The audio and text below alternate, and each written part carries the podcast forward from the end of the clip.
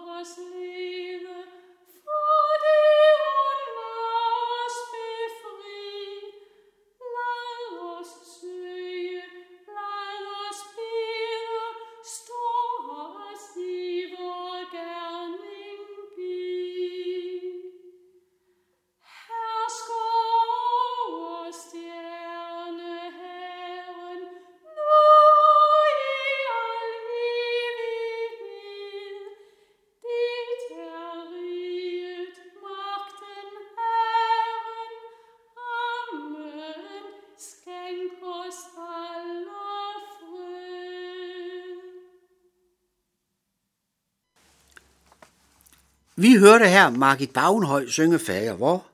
Mit navn er Ole Røg Schmidt, og vi er i fuld gang med ugens notabene udsendelser med tekster fra Peters brevene. Som jeg allerede har sagt det, er vi nødt til at vælge noget ud. Og derfor hopper vi nu frem til kapitel 4, hvor vi læser vers 8. Først og fremmest skal I holde fast ved den indbyrdes kærlighed, for kærlighed skjuler mange synder.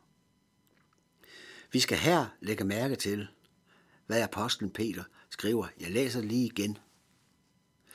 Nå ja, for resten er der også noget med, at det måske kan være en god idé med indbyrdes kærlighed. Nej, det stod der jo faktisk lige præcis ikke. Peter skriver i stedet, først og fremmest, jeg gentager, først og fremmest skal I holde fast ved den indbyrdes kærlighed.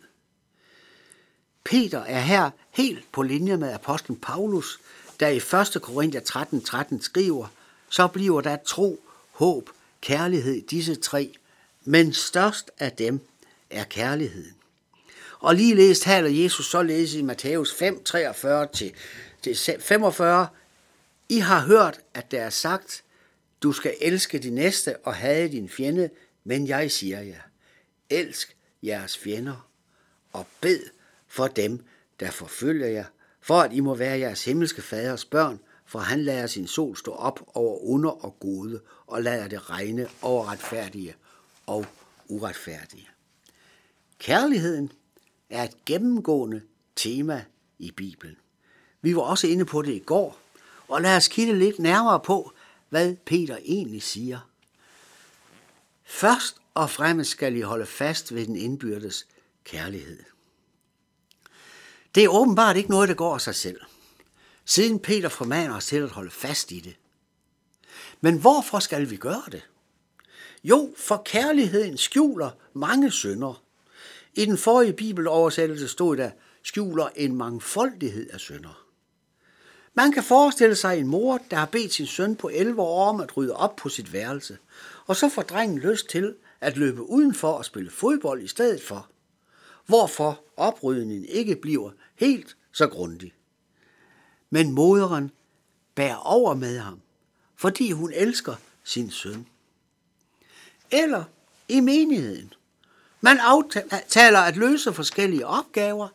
Der er en, der skal lave kaffe. Men det har den pågældende glemt. Bliver vi så sure på hinanden? Går vi så rundt og siger til de andre, ham der, han har glemt at lave kaffe, hvor er det irriterende? Nej, ikke hvis vi elsker hinanden. Hvis vi elsker hinanden, så dækker vi i stedet for over hinandens fejl og smutter måske ud i køkkenet og laver kaffe selv, og så er det ordnet.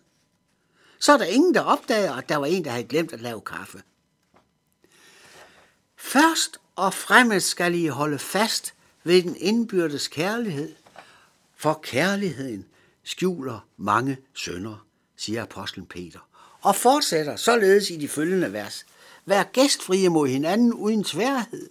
Som, Guds, som gode forvaltere af Guds mangfoldige nåde, skal hver af jer tjene de andre med den nådegave, han har fået. Den, der taler, skal tale med ord fra Gud. Den, der tjener, skal tjene med den kraft, Gud giver. Altså, her er der helt diskret tale om tre aspekter. A. Vi formanes til at holde fast i den indbyrdes kærlighed. Det har vi været inde på. B. Vi formanes til at være gæstfrie. C. Vi formanes til at forvalte Guds mangfoldige nåde med den nådegave, enhver har fået. Det kan være at tjene, det kan også være at tale. Og så kommer det, der på helt afgørende vis slår hovedet på sømmet. Og nu læser jeg fra vers 11b. For at Gud i alle ting må blive herliggjort gjort ved Jesus Kristus. Æren og magten er hans i evighedernes evighed. Amen. Altså, hvad enten det drejer sig om at holde fast i den indbyrdes kærlighed, om gæstfriheden eller om de forskellige tjenester for Gud, så er hele omdrejningspunktet dette, at Gud i alle ting og blive herliggjort ved Jesus Kristus. Æren og magten er hans i evighedernes evigheder. Amen. Det er det, det hele drejer sig om. Det er det, der er det store, store perspektiv, som vi altid må holde os for øje. Når vi bliver sure over bagateller, så for, for eksempel det med den glemte kaffe, men også når det drejer sig om, måske drejer sig om større ting i livet. Der kan også nemt blive tale om komplicerede problemstillinger, hvor det ikke er så let at afgøre, hvad der er det rigtige. Og der kan ligeledes opstå situationer, hvor vi som mennesker gør rigtigt i at stikke foden ned og sige fra. Det gjorde Jesus faktisk også, for eksempel over for kræmmerne på tempelpladsen, og Paulus gjorde det over for den romerske besættelsesmagt. Men hvis vi således skal sige fra over for noget, så skal vi stadigvæk gøre det med kærlighed. Og vi skal gøre det med det store perspektiv for øje, at Guds navn bliver herliggjort. Ham, der har al magten i himlen og på jorden, som vi også hørte det i fader hvor i den sang, der blev sunget til indledning af denne udsendelse. Til dit er riget, magten og æren i al evighed. Amen. Vi skal nu høre Lille Muko synge De levendes land. Tak til alle, der hørte på. Ha' en fortsat rigtig god aften.